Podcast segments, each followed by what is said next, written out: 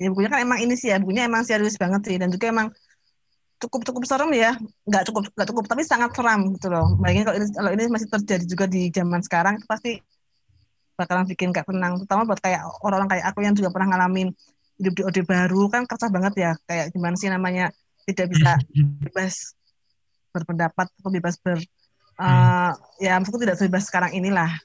Kalau kalau ini mbak orde yang sekarang gimana mbak Nah, untuk itu ya kan hmm. uh, kita harus tetap selalu aware ya, selalu sadar akan kemungkinan itu karena sering kali pula eh, cara-cara untuk merampas hak pribadi kita itu dilakukan dengan cara-cara yang tidak kita sadari gitu loh. Maka malah itu berbahaya ya kan. Hmm. Dengan buku ini uh, hmm. uh, kita akan terus-menerus didorong untuk berpikir kritis ya kan, untuk terus-menerus tidak uh, menelan mentah-mentah info yang kita terima uh, nggak nggak capek-capek ya nanya ini ya. Di dulu pas tahun lalu juga sama pertanyaannya. Uh, sampai kapan kira-kira buku ini tuh bisa relevan terus?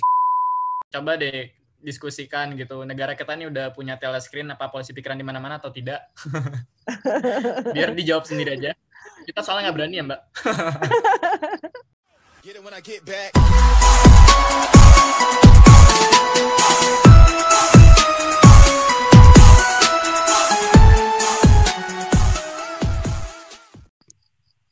Selamat datang di podcast Mari Pada Baca. Malam ini kita akan rekaman istimewa bersama salah satu penerbit besar untuk kedua kalinya ya. Rekaman bareng Bentang Pustaka bersama Mbak Dewi Harjono. Halo Mbak, selamat malam. Malam Ilham.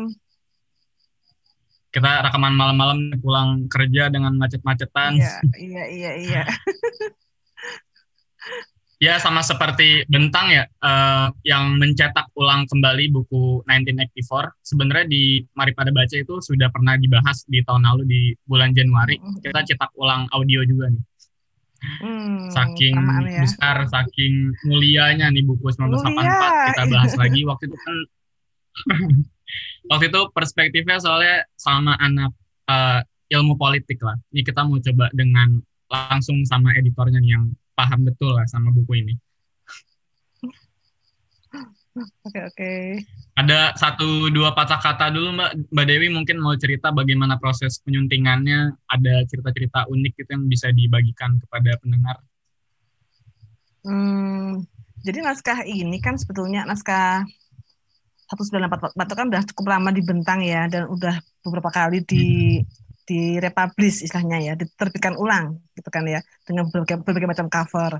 Dan kami itu merasa bahwa ini memang uh, sangat penting terus diproduksi karena kan buku ini tuh semacam memberikan kesadaran kepada kita semua mengenai ancaman-ancaman di depan sana ya kan, ancaman-ancaman uh, tentang orang-orang yang yang selalu ingin mempertahankan kekuasaannya dan itu kan selalu ada di setiap zaman ya kan, itu nggak pernah berubah gitu.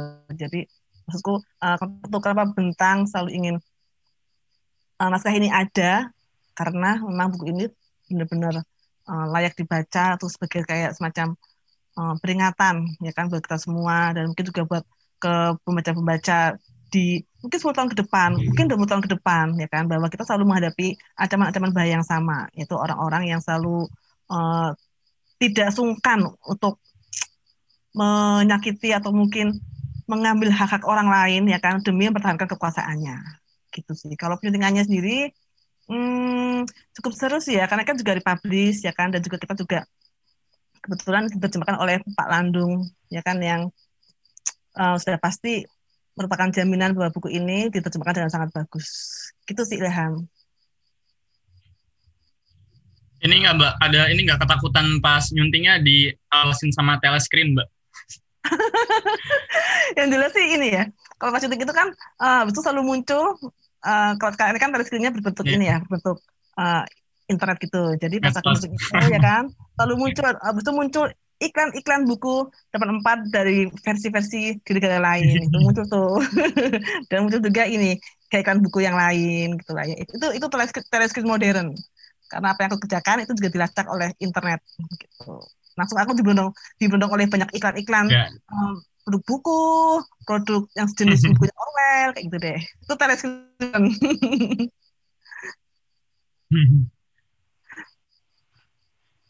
Tapi ini Mbak apa? Uh, ini kan langsung berat nih ya kan bahasan dua menit pertama langsung berat nih nggak ada lucu-lucunya. iya nih langsung serius banget nih. uh, eh kalau kamu kapan mulai dari ini kali Mbak ini? kan uh, aku baca buku ini tuh udah sebenarnya belinya udah lama ya Mbak udah dari 2018 atau 17 ya. Waktu itu hmm, ngeliat hmm, hmm, uh, yang covernya tuh yang hijau-hijau tuh Mbak yang, yang ada hijau, di matanya iya. itu tuh. Yang hmm. udah ada bung besar lah matanya di depan itu. Kalau hmm. sekarang kan nggak ada matanya tuh. Jadi yeah. udah tertarik waktu itu akhirnya tapi baru baca tuh setelah berapa tahun gitu ya. Dan oh. agak nyesel juga sih baru baru baca nggak langsung dibaca gitu langsung dikelarin. Iya iya iya iya. Ya bukunya kan emang ini sih ya, bukunya emang serius banget sih dan juga emang cukup cukup serem ya. Nggak cukup nggak cukup tapi sangat seram gitu loh. Bayangin kalau ini kalau ini masih terjadi juga di zaman sekarang itu pasti bakalan bikin gak tenang. Terutama buat kayak orang-orang kayak aku yang juga pernah ngalamin hidup di ode baru kan kerasa banget ya kayak gimana sih namanya tidak bisa bebas berpendapat atau bebas ber uh, ya maksudku tidak bebas sekarang inilah. Kayak gitu kalau kalau ini Mbak orde yang sekarang gimana Mbak? orde yang sekarang itu ah, gimana ya? Ya sebetulnya aku juga hmm, menurut kamu gimana Ilham? Jangan saya lah Mbak yang, yang jawab. Tapi gini aja, gini aja sih mungkin uh, gini. Menurut kamu sekarang uh, seberapa seberapa santai sih atau seberapa berani kamu mengungkapkan pikiran-pikiranmu di media sosial? Gitu aja sih. Gitu. apakah kamu uh, dari dulu? kalau aku karena karena ini karena sebagai ini ya aparatur sipil ya. Sipil, jadi iya, iya. mungkin di, di di ini ya kalau cerita itu sebelum jadi PNS kali ya maksudnya. Kalau dulu sih aku sering bacakan apa uh, kondisi demokrasi Indonesia yang menurunkan dengan apa orang-orang mulai takut gitu berkomentar gitu. Kalau dilihat di medsos sebenarnya mungkin bisingnya kalau di di medsos doang kali ya. Cuma kalau ke daerah-daerah yang nggak terlalu apa hingar bingar kayaknya sih nggak terlalu serami itu sih ya nggak terlalu setakut itu orang-orang iya uh, iya sih iya sih maksudnya juga nggak kayak gak kayak zaman dulu ya maksudnya kalau aku mau flashback dulu ya nggak apa lah ya ini cerita orang tua orang tua zamanku pas aku pas ngalamin hmm. uh, masa orde baru dulu ya kayak misalnya dulu uh, waktu sekolah itu ya bahkan itu seragam olahraga itu warnanya kuning semua kuning semua. Bahkan itu pagar-pagar rumah itu pagar-pagar rumah itu warnanya kuning semua karena itu mewakili uh, itu serupa dengan warna satu partai yang berkuasa pada masa itu gitu ya. Dan bahkan karena pernah kan ya kemudian anak muda dikumpulin itu itu kan kita masih pemilih pem, pem, pemilih pemula tuh itu mau pemilu tahun 97 pak ya aku lupa deh segituan. Nah itu dikumpulin terus kami itu benar-benar ya itu ya di semacam dibombardir itu anak muda itu benar-benar datang ke sekolah-sekolah tuh. Orang-orang yang punya kekuasaan itu. Bahkan pernah kan temanku ya temanku kan kita kan nyanyi bareng-bareng tuh nyanyi bareng-bareng bersama para para pejabat. Nah temanku anak muda ya kan kita punya tuh yang namanya kayak simbol-simbol itu tuh metal ya kan kayak gini metal nih ya kayak gini nih ya kan. Ya, nah yang mana ini juga sebuah uh, simbol dari salah satu partai lainnya, partai oposisi. Nah, itu tuh juga teguh tuh anak itu, hmm. langsung diingetin turun turun supaya karena benar kita tuh sedang fokus itunya apa ya? Itu benar-benar tidak boleh namanya uh, berpendapat yang berbeda dari partai yang berkuasa pada masa itu. Bahkan memakai warna-warna yang apa ya warna-warna yang merepresentasikan partai oposisi juga itu dilarang. Itu pada masa itu sih. Itu kan juga hmm. itu kalau itu, kalau itu juga udah bertahun puluhan tahun berlangsung ya dan itu sampai ke, ke daerah ya kan? Jadi itu memang semencekap itu. Cuma kalau sekarang ini memang benar kayak kata kamu jadi memang kayaknya itu memang yang uh, ketakutan itu ada itu cuma di ini ya di level kita yang orang-orang yang yang sering terpapar dengan media sosial ya kan yang mungkin sering berceloteh di Twitter atau hmm. di mana-mana gitu atau bahkan aku pun kadang juga sekarang aku mau ini ya mau nge-share juga suka was-was gitu loh. Takut takut ya takut aja sih entah kenapa. Hmm. aku ngerasa tidak sebebas dulu gitu. Ya ya. Ini mbak uh, ini kan kita udah ke mana-mana nih kita sekarang kalau oh, iya, iya, ngidul iya. nih tentang Active Mungkin banyak pendengar yang baru banget mengenal, uh, eh, baru uh, berkenalan sama buku uh, 1994 ini. Kita kenalan dulu lah sama si penulisnya ini kan, yang udah lama meninggal ya, udah puluhan uh, tahun uh, lalu, tapi bukunya masih dicat baru sampai saat ini. Siapa sih Mbak George Orwell itu? Dan kita kan sering dengar ya istilah Orwellian. Orwellian itu yang seperti apa sih? Orang yang Orwell Orwellian itu yang kayak gimana gitu?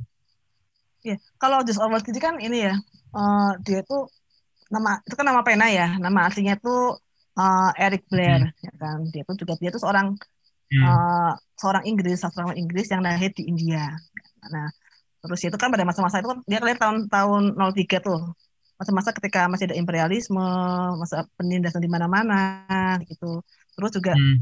Hmm, kemudian uh, dia tuh berkarir sebagai penulis. Ya itu memang juga ups and downs ya. Kayak uh, gimana dia juga nggak mengalami kesusahan dengan karya-karyanya. Dia menjadi seorang uh, penulis yang miskin gitu kan. Nah terus kemudian tapi meskipun demikian dia itu adalah orang yang sangat menentang penindasan gitu loh. Dia sangat sangat membenci apa pun yang uh, menindas kebebasan ataupun demokrasi. Hmm. bahkan dia tuh sampai loh dia sampai sampai mau tuh dia sampai mau ikutan perang Spanyol ya kan? Karena itu kan perang Spanyol melawan ini ya melawan diktator Jenderal yeah, Franco yeah. kan yang nah itu bekas dia mau ikutan perang dia orang Inggris gitu loh. Yeah. nah uh, hal itu tuh kayak mencetuskan dia dan ada bukunya uh, juga tuh ya mbak yang perang Spanyol itu? Mm -mm, ya dan itu juga sampai mencetuskan pemikiran dia untuk menuliskan apa ya apa sih itu uh, namanya kekuasaan itu. Dan itu kan juga buku ini kan ditulis mulai tulis tahun berapa ya? Tahun empat empat tujuh pak ya? Tujuh nulis ya dia empat tujuh tulis. Hmm. dan itu dan itu selesai tahun empat delapan ya kan? Itu pas tengah-tengah juga dia sedang sakit TBC parah. Nah itu masa-masa ketika hmm. ini ya ketika sudah mulai berakhirnya perang dunia ya kan? Terus juga kita mulai masuki perang dingin tempat perang dingin. Terus adanya adanya dua hmm. negara dikuasa yang yang sangat kuat. Belum lagi juga ada kayak uh, dia sangat mulai, de mulai dekat adanya kekuasaan di Uni Soviet yang sangat totaliter dengan komunismenya karena kan orang sosialis ya hmm. dan itu sangat sangat sangat sangat tidak suka yeah. uh, dengan uh, gaya total totalitarianismenya Stalin gitu itu yang benar-benar jadi concern hmm. dia gitu loh terus uh, dan dia juga takut ya itu akan akan ada di mana-mana kan ya sehingga itu akhirnya mem membuat dia itu akhirnya menulis novel ini 84 yang menggambarkan bagaimana kehidupan di sebuah negara yang sangat totaliter. Ya negara, tentu saja ini negara yang sangat fiktif ya, namanya kan negara Oceania, ya, ya kan? Hmm. Itu uh, hmm. masa ketika dunia itu hanya terbagi menjadi tiga, uh, tiga, tiga wilayah, tiga negara, itu Oceania, terus East Asia sama uh, Eurasia, ya kan? Terus, hmm. nah itu, setelah perang berlangsung ya kan? Itu dan itu tuh digambarkan uh, itu digambarkan berlangsung di tahun 84 ya kan. Itu sebuah pada masa itu itu sebuah novel futurolog, futurolog ya karena kan memang itu puluhan tahun puluhan tahun berlangsung uh, pada tahun 48 itu. Nah, itu kan uh, itu menggambarkan hmm. kira-kira kayak kayak gimana sih keadaan dunia atau negara ketika uh, ada ada penguasa yeah. yang benar-benar semena-mena itu. Kalau di novel ini kan hmm. diceritakan ini ya, tokoh utamanya kan si Big Brother itu ya. Um, Winston Winston di sebuah di Oceania ya kan yang dia itu um, Winston yang Winston Smith yang dan dia ada di bawah dia dan rakyat lainnya dia ada di bawah kekuasaan sebuah partai ya kan yang dengan dengan pemimpinnya yang dikenal sebagai Big Brother. Hmm. saudara besar itu. Terus ya itu bagaimana um, partai itu benar-benar mengatur ya mengatur uh, rakyatnya sedemikian, sedemikian rupa hingga hingga sampai-sampai itu mereka tuh kehilangan kebebasan. Bahkan yang lebih parah lagi adalah mereka sampai-sampai tidak mengetahui uh, kebenaran itu apa sih. Karena bahkan hmm. kebenaran itu pun sudah ditentukan oleh partai itu sendiri. Nah, uh, kalau kebetulan tuh ya si ini si Vincent itu dia ada di Kementerian Kebenaran ya kan itu sebuah kementerian yang bertugas hmm. untuk uh, merevisi atau apa ya untuk membuat kebenaran versi pemerintah, versi partai gitu ya. Kayak misalnya tuh, misalnya uh, ada peristiwa uh, gagal panen misalnya ya, ya kan. Nah itu tugasnya. Uh. Tapi itu kan nggak mungkin sampai ke rakyat tuh. Partai bilang panennya berhasil. Nah itu tugas-tugas si Winston itu membenarkan. Misalnya pernah pernah ada tulisan tentang itu ya. Nah itu tugasnya untuk membenarkan uh, di media massa tentang masalah panen itu. Jadi benar-benar membuat apa ya membuat mewujudkan kebohongan-kebohongan sehingga benar-benar diyakini oleh rakyat sebagai sebuah yeah, iya. kebenaran, yeah. kebenaran mutlak kayak gitu. Dan itu kontradiktif ya Mbak di 1994 tuh Kementerian Kebenaran itu yeah, tugasnya yeah, bohong. Yeah. Kementerian kedamaian tuh kerjanya perang, Kementerian oh, Cinta Kasih yeah. itu kerjanya malah bisa malah bisa pertawanan ya dan ya. itu mbak uh, apa uh, tadi kan ada peran tentang Orwellian tuh mbak Orwellian itu kayak gimana sih mbak Oh iya, kalau Orwellian itu kan itu kan istilah itu muncul ya, istilah itu istilah itu muncul uh, ya karena terbitnya hmm. buku ini ya, uh, itu menggambarkan hmm. suatu keadaan ya suatu keadaan orang yang uh, suatu keadaan di mana itu uh, mengancam mengancam uh, kebebasan pribadi ya kan itu tema itu jadi misalnya ada hmm. sebuah peristiwa kayak misalnya kayak apa ya kayak teres screen itulah mana itu selalu mengawasi hmm. gerak-geriknya si ini ya nah itu bisa digunakan sebagai uh, orang yang orang yang mentang itu itu bisa dibilang sebagai uh, Orwellian gitu atau mungkin hmm. situasi-situasi hmm. kayak apa lagi ya uh, pengemasan bahasa-bahasa ya kan bahasa-bahasa yang untuk menyembunyikan yeah, iya. kebenaran yeah. ya kan demi melanggarkan kekuasaan ya kan itu juga bisa dibilang hmm. sebagai itu uh, uh, orang-orang yang melawan hal itu itu bisa juga uh, disebut sebagai Orwellian kayak gitu. Ya ya, aku aku inget tuh mbak yang di bagian itu tuh yang ada uh, yang ngurus kamus uh, Newspeak kan oh, dan Newspeak, uh, berapa tahun ya tahun 2050 tuh dia bilang bahasa Old Speak tuh akan semuanya hilang gitu. Dan yeah, yeah. apa ya yang tragisnya tuh ada satu kata yang uh, itu tuh banyak artiannya tuh kalau misalnya baik terus ada setelah baik tuh ada kata apa? Nah itu diubah jadi kalau misalkan cuma bisa baik sangat baik kenapa harus ada kata lain gitu? Dan dia menghapus banyak kata-kata gitu. Bahkan untuk uh, orang apa memilih katanya tuh di, diatur gitu. Bahasa diatur ya kan? Iya iya. Dia tuh benar-benar jadi ini ya jadi meminimalkan apa sih meminimalkan hmm. iya nggak cuma nggak cuma kata-kata sih tapi juga akhirnya meminimalkan uh, kemampuan kemampuan berpikir kita gitu loh. Saat saat, saat membatasi gitu loh hmm. dan ini yang omong tanya juga ya aku juga agak agak serem juga sih ketika uh, kan si Vincent punya teman juga ya yang juga sama-sama uh, bertugas mengerjakan uh, newspeak ini kamus newspeak hmm. dan dan kemudian tuh di itu ya kebetulan dia itu adalah orang yang yang cukup yang sangat pintar yang sangat cerdas gitu loh dia bahkan hmm. bisa bisa mengetahui bahwa uh, potensi bahayanya adanya newspeak ini gitu loh yang mana itu akan akan hmm. akan mengeliminasi banyak uh, kebenaran atau banyak kemampuan berpikir orang dan tragisnya justru karena itu pintar ya. Orang itu malah dihilangkan dari uh, dihilangkan atau mungkin semacam apa ya dihilangkan dari, oleh partai gitu loh kan? Dianggap berbahaya. Hmm. nah jadi memang ini mbak bahasa kalau bukunya. Di apa? Diuapkan. Oh diuapkan. Iya tuh serem banget. Ya iya iya.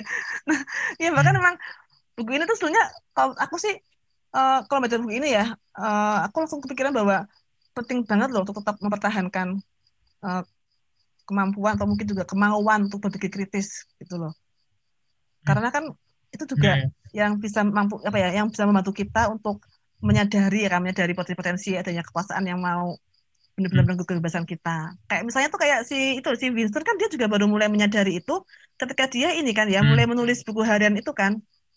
Iya iya iya. Iya karena dia belum sadar bahwa besar.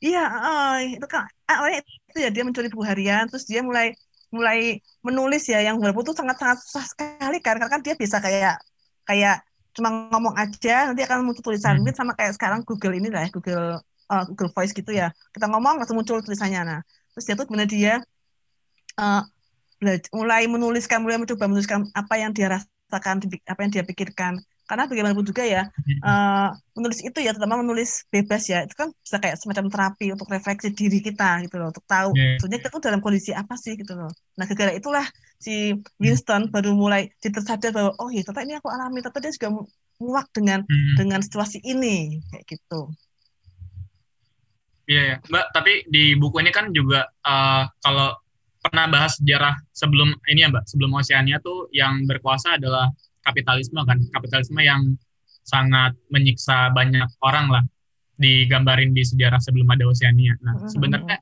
yang mau dikritik sama si Orwell di sini tuh apa sih Mbak? Dia tuh pengen mengagungkan sosialismenya kah atau sebenarnya apa yang dia kritik gitu? Tadi kan Mbak di awal juga uh, menyebut soal ini kan apa uh, Stalin kan yang dia yang dia juga kritik gitu. Sebenarnya apa sih muatan yang paling utama nih di buku ini si Orwell nih mau mau mengkritik apa sih gitu? Oh kalau aku kalau ya itu sebenarnya mau mengkritik ini sih, mengkritik uh, ancaman bagi kebebasan pribadi gitu loh ya. Karena kan hmm. totalitarisme itu kan juga sangat sangat-sangat ini ya sangat berpotensi mengancam banget tuh orang nggak bisa bebas berpendapat hmm. gitu ya orang bahkan nggak bisa uh, bahkan dia nggak bisa bebas berpikir loh ya karena berpikir pun juga udah diatur oleh negara oleh penguasa itu sebenarnya sih menurut aku itu sih yang mau dia kritisi gitu loh bukan berarti ini kita uh, kapitalisme hmm. bukan berarti kita bukan berarti dia akan bilang bahwa kapitalisme itu lebih baik daripada total totalitarianisme itu enggak juga sih cuma yang dia uh, yang dia tuh nggak suka hmm. ya kan hmm. itu adalah masalah itu masalah apa bagaimana orang itu bisa misalnya menggunakan kekuasaan untuk uh, menguasai orang lain ya kan untuk merenggut kebebasan pribadi orang lain itu sih karena kan buktinya hmm. dia bahkan juga ini ya uh, apa ya dia kan juga sampai mau berperang kan ya berperang uh, melawan namanya penindasan melawan kekuasaan yang otoriter dan, dan, dan, dan dia tuh nggak peduli sih itu pihak mana gitu loh entah itu pihak uh, komunis atau pihak liberal hmm. selama itu itu bisa berpotensi untuk uh, mengancam hmm. kebebasan pribadi itu pasti akan ditentang sebetulnya itu sih yang dia uh, tekankan dalam novel ini hmm. tapi pada akhirnya Winstonnya juga gagal ya mbak Iya. Malah jadi pengikut setia Bung Besar malah. Ya. Itu apakah Orwell tuh mau bilang kalau ya udah di masa depan tuh yang akan berjaya adalah sosialisme dan komunisme gitu? Hmm, enggak sih. Aku sih kok aku kok nggak nangkapnya nggak gitu ya. Aku nangkapnya tuh ya. Aku lebih nangkapnya hmm. bahwa uh, ya emang akan selalu ada upaya upaya untuk untuk menguasai ya untuk untuk uh, menguasai kebenaran ya kan atau untuk hmm. merampas hak pribadi orang lain ya dan itu pun bisa dalam kemasan apa pun juga lah kemasan apa kemasan uh, komunis sosialis itu sangat sangat mungkin terjadi gitu loh jadi ya, ya. kalau aku tetap kembali ke tadi itu sih ini cuma sekedar apa sih sekedar kayak reminder kita aja gitu loh kita oke okay lah itu mungkin saja bisa aja bagusnya dalam bentuk kapitalisme loh ya kapitalisme yang berusaha hmm. uh, menjadikan kita sebagai masyarakat pasar ya kan sehingga kita akan tunduk untuk hmm. untuk kita akan terus diberikan kebutuhan untuk membeli beli beli beli gitu kan itu kan juga sebuah ini ya uh, bentuk kekuasaan juga ya Nah, itu yang ternyata diterapkan hmm. Uh, Orwell bagi itu perlu-perlu banget tuh berpikir kritis terus selalu nggak pernah males buat mencari tahu kebenaran gitu. Hmm. Mbak, tapi dulu dari dulu aku penasaran loh Mbak kalau baca novel ini kan ada di yang bagian kedua tuh ada tentang ini Mbak, yang teori dan praktik kolektivisme oligarkis tuh yang ditulis sama Goldstein kan. Kan itu ada tiga hmm. bab ya dibilang ya. Cuma bab duanya kan nggak ada itu kenapa ya Mbak? Aduh, itu kan saya nggak tahu itu ya.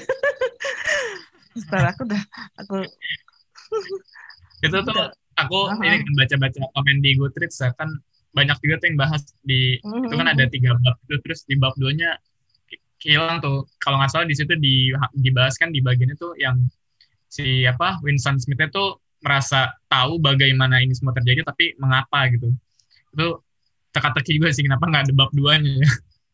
Iya, mungkin iya, para pendengar ini yang juga bisa komen di Instagram iya iya iya apa juga ya itu juga aku juga bingung juga tuh kenapa itu bisa kayak gitu ya mungkin hmm. adanya kita bisa ini ya bisa adanya uh, Mr. Orwell hmm. masih ada ya kita mungkin bisa nanya langsung ke alasannya dia meniadakan itu tapi emang serem banget sih ya mbak baca aku sempat baca ulang sih bagian-bagian awal tuh yang aku baru sadar kayak ah. wah gila seram banget ya kalau misalkan ada negara persis kayak gini bahkan lu dari dalam pikiran aja nih baru akan mengkritik atau lu membenci uh, apa perintah yang sekarang itu tuh udah ketahuan gitu dari raut yeah. muka kan ada crime tuh yeah. kejahatan wajah uh, uh.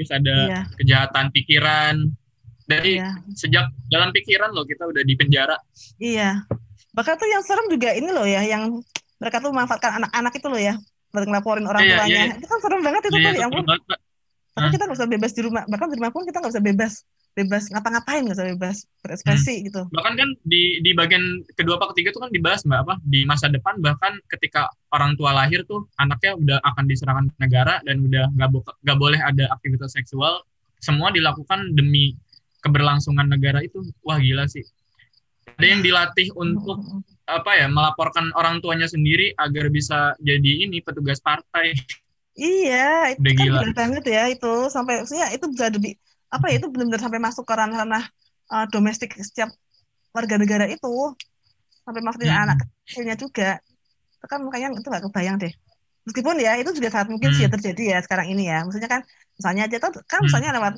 tontonan anak-anak atau mungkin lewat uh, pendidikan misalnya tuh itu kan bisa banget tuh anak tuh kita kasih uh, kita doktrin istilahnya ya nanti kan dia pasti akan hmm. menjadi agen-agen yang ngasih orang tuanya tuh pada akhir pada akhirnya yeah, ya. gitu ya walaupun begitu caranya nggak se ekstrimnya di dapat empat ya tapi hal-hal kayak gitu tuh menurut ya. aku tuh itu juga sangat mungkin terjadi hmm.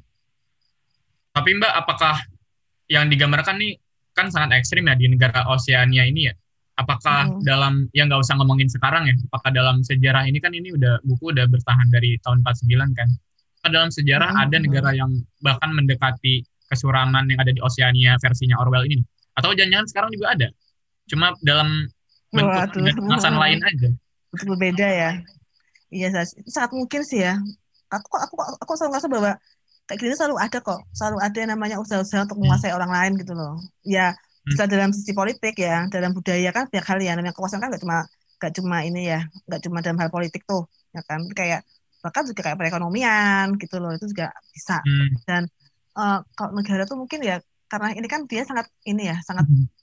konselnya kan ke masalah ke kekhawatiran dia dengan negara dengan negara Uni Soviet pada masa itu pada masa Stalin hmm. ya kan? Jadi mungkin ya ini hmm. yang yang meskipun nggak nggak sama persis ya kayak Tereski itu mungkin nggak ya kan? Tapi kayak gimana uh, ketakutannya orang-orang gimana orang tuh saling mencurigai ya kan? Itu juga terjadi di negara-negara itu terutama di negara komunis pada masa itu ya. Kan kita sering tahu ya uh, uh, kita nggak tahu loh ya siapa tenaga kita yang sebenarnya. Kita nggak tahu jangan-jangan dia adalah mata-mata gitu loh.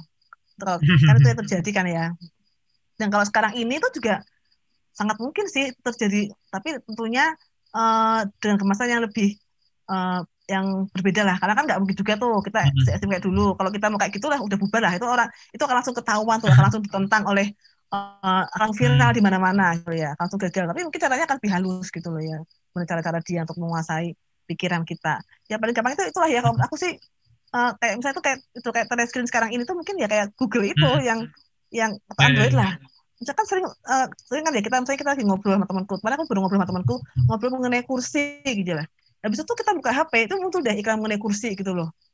Itu kan hmm. serem banget ya bahkan kadang kan kadang itu ya aku tuh baru mikir aja tuh ya itu tuh udah atau tuh udah muncul tuh di Google gitu loh ya. Kok dia tahu aja sih aku mau nyari ini gitu loh. Walau, meskipun kemudian aku teringat sih ya beberapa tahun lalu aku pernah baca uh, artikel uh, tentang hmm. uh, seorang kalau tuh nggak salah Max Gruber ya dia tuh sedang sedang tertarik banget untuk belajar, mempelajari uh, telepati gitu loh tapi telepati secara teknologi, teknologi hmm. ya nah itu kan aku langsung bayangin sekarang ini hmm. aku belum belum mulai mikir mungkin tuh uh, juga ada kaitannya juga kali ya dengan uh, teknologi di masa mendatang gitu loh ya gimana orang pun bahkan hmm. berpikir pun itu tuh langsung ketangkep tuh sama sama sistem gitu loh yeah, yeah.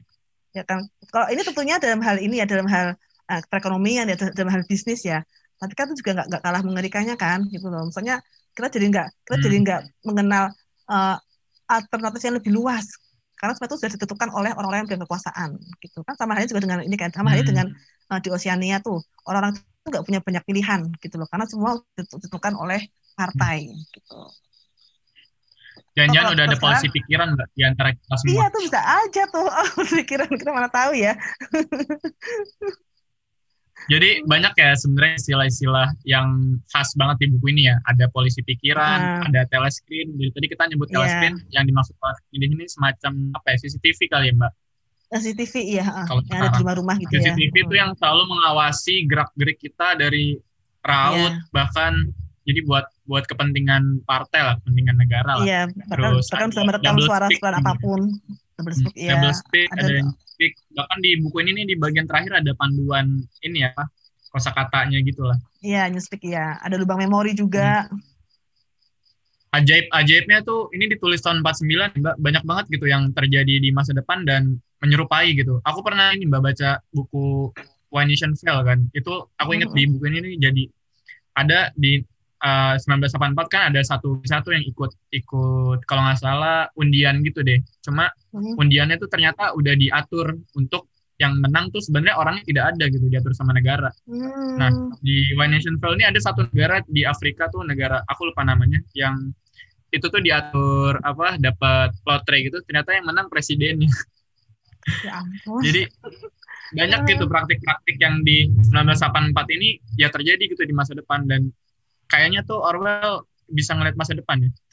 nabi jangan enggak sih mungkin menurut aku maksudnya dia cuma ini ya karena kan uh, semua itu kan ini ya semacam kayak perulangan-perulangan gitu kan dari zaman ke zaman hmm. kalau kita bicara mengenai masalah kayak pengawasan yang dari negara itu kan bisa kayak misalnya punya peram itu loh yang judulnya apa sih hmm. apa tuh ya uh, rumah kaca gitu loh itu kan sama juga ya hmm. gimana uh, pemerintah kolonial Belanda itu mengawasi uh, masyarakatnya dengan berbagai macam uh, mekanisme yang dia hmm. punya gitu Jadi emang yang namanya usaha-usaha itu selalu ada usaha-usaha untuk mengawasi uh, rakyatnya itu selalu ada di mana-mana di setiap zaman hmm. selalu ada.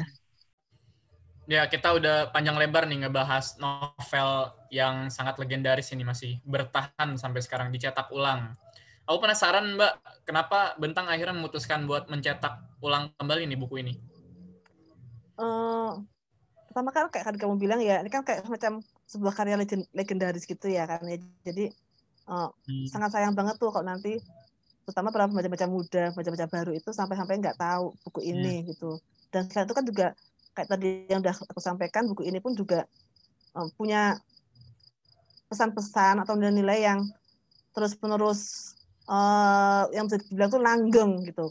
Ya kan kayak misalnya tuh mengingatkan akan hmm. bahayanya bahayanya kekuasaan atau orang-orang yang berusaha uh, merampas hak pribadi seorang hmm. gitu. Nah, karena itu itu selalu terjadi dari zaman ke zaman ya kan dari zaman entah dulu tuh dalam bentuk perbudakan hmm. ya kan itu paling ekstrim perbudakan yang jelas yang jelas uh, kelihatan secara fisik atau mungkin bahkan hmm. sampai kayak ke uh, mengontrol pikiran ya kan satu mungkin yang mungkin hmm. kalau sekarang juga bisa diketahui lah kayak doktrin-doktrin didoktrin dengan cara apa pun juga lah, pendidikan di sekolah itu juga bisa terjadi ya kan hmm. ya terus juga hmm. Hmm, atau mungkin kayak kayak sekarang pun juga itu dilakukan oleh banyak para pengusaha-pengusaha ekonomi ya kan atau bahkan sekarang ini pengusaha teknologi yang ada di Silicon Valley sana lewat aplikasi-aplikasinya yang bisa uh, menembus masuk sampai ke batas pribadi kita sampai bisa masuk ke uh, bisa tahu apa yang sedang kita bicarakan dengan teman kita ya kan? Itu kan sebetulnya hal yang sangat privasi mm -hmm. banget ya. Tapi itu bisa diketahui oleh pihak luar sana dan digunakan untuk kepentingan uh, mereka gitu loh. Nah itu kan itu kan sangat mengerikan ya. Dan kita nggak tahu ya apa apa yang akan terjadi besok 10 tahun lagi 20 tahun lagi. Yang tentunya mungkin hmm. uh, akan ada upaya-upaya serupa tapi dengan kemasan berbeda. Ya kan? Nah kalau kita tahu hmm. tahu mengenai hal ini ya tahu ancaman ini dan bagaimana cara-cara untuk mengatasinya. Kayak tadi misalnya uh, kita harus selalu refleksi berpikir kritis kayak yang dilakukan oleh si Orwell dengan yang dilakukan dengan sadar ketika dia mulai menulis buku harian. Ya itu kan juga bentuk dari ini ya bentuk dari upaya refleksinya hmm. ya bentuk kritis. Dan itu mungkin akan sangat kepakai banget buat kita. Nah sekarang ini kan ya di era di era ini era internet ketika kita kita dapat uh, bisa mengakses informasi dengan sangat mudahnya itu kan bisa ini ya bisa menihilkan atau me, mengecilkan kemampuan kita berpikir kritis ya kan? Karena misalnya kita butuh, butuh info apa nih kita tinggal googling itu langsung muncul infonya ya kan? Kayak apa sih? Kayak udah benar-benar udah siap kita santap aja kita kita kita pakai kita lahap tanpa kita perlu mencerna lagi. Kita kita nggak bahkan lu kali lupa ngecek ini benar nggak ya info ini ya kan? Apakah ini valid apakah ini melalui hmm. uh, cek dan dicek itu enggak kan? Kita sering kali udah lupa terus kita asumsi pelantah mentah itulah kenapa juga kalau kayak kok kayak hoax itu bisa beredar dengan sangat mudahnya. Nah itu karena hal seperti itu sih. Nah itu yang harapan harapan kami ke depannya itu ya pembaca itu ketika, eh, setelah membaca hmm. Orwell ya kan dia akan terutama buku ini ya dia akan menyadari bahayanya atau ancaman ya kan uh, ancaman di luar sana untuk yang berpotensi merampas hak pribadinya bahkan tanpa mereka sadari karena itu yang menyeramkan ya kalau misalnya yeah, yeah.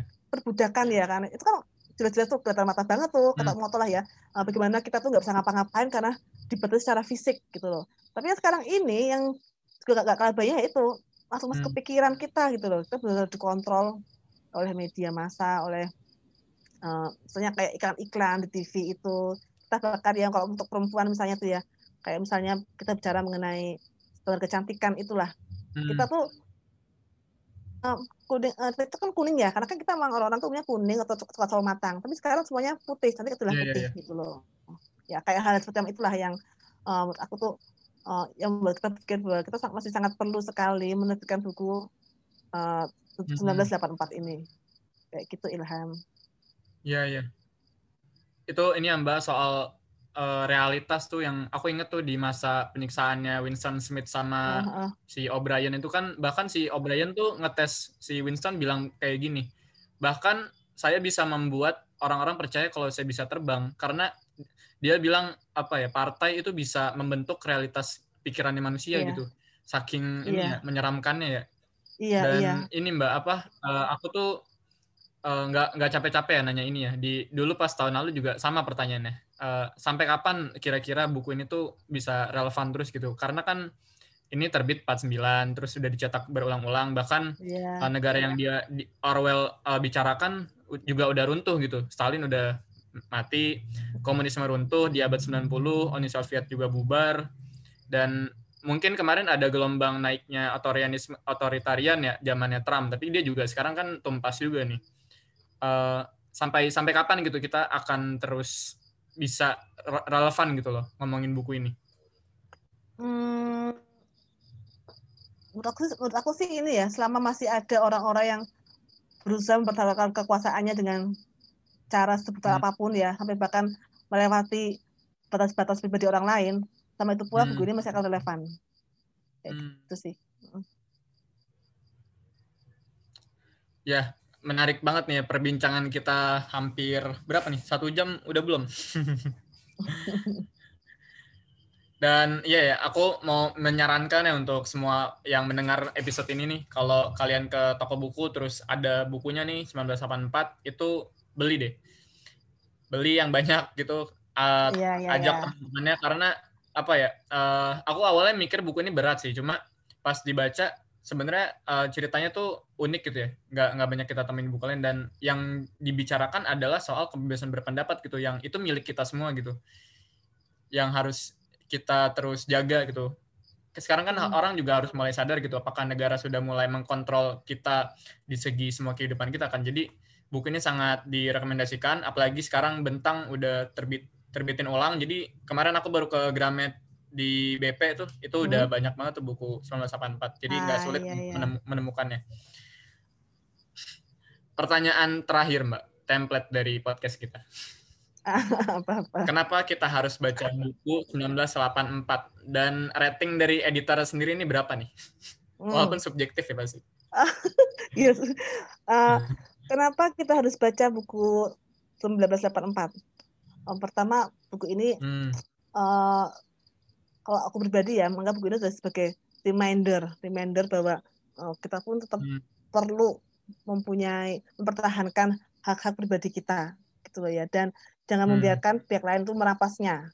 Nah untuk itu ya kan hmm. uh, kita harus tetap selalu aware ya selalu sadar akan kemungkinan itu karena sering kali pula eh, cara-cara untuk merampas hak pribadi kita itu dilakukan dengan cara-cara yang tidak kita sadari gitu loh maka malah itu berbahaya ya kan hmm. dengan buku ini uh, hmm. uh, kita akan terus-menerus didorong untuk berpikir kritis ya kan untuk terus-menerus tidak uh, menelan mentah-mentah info yang kita terima gitu. Hmm.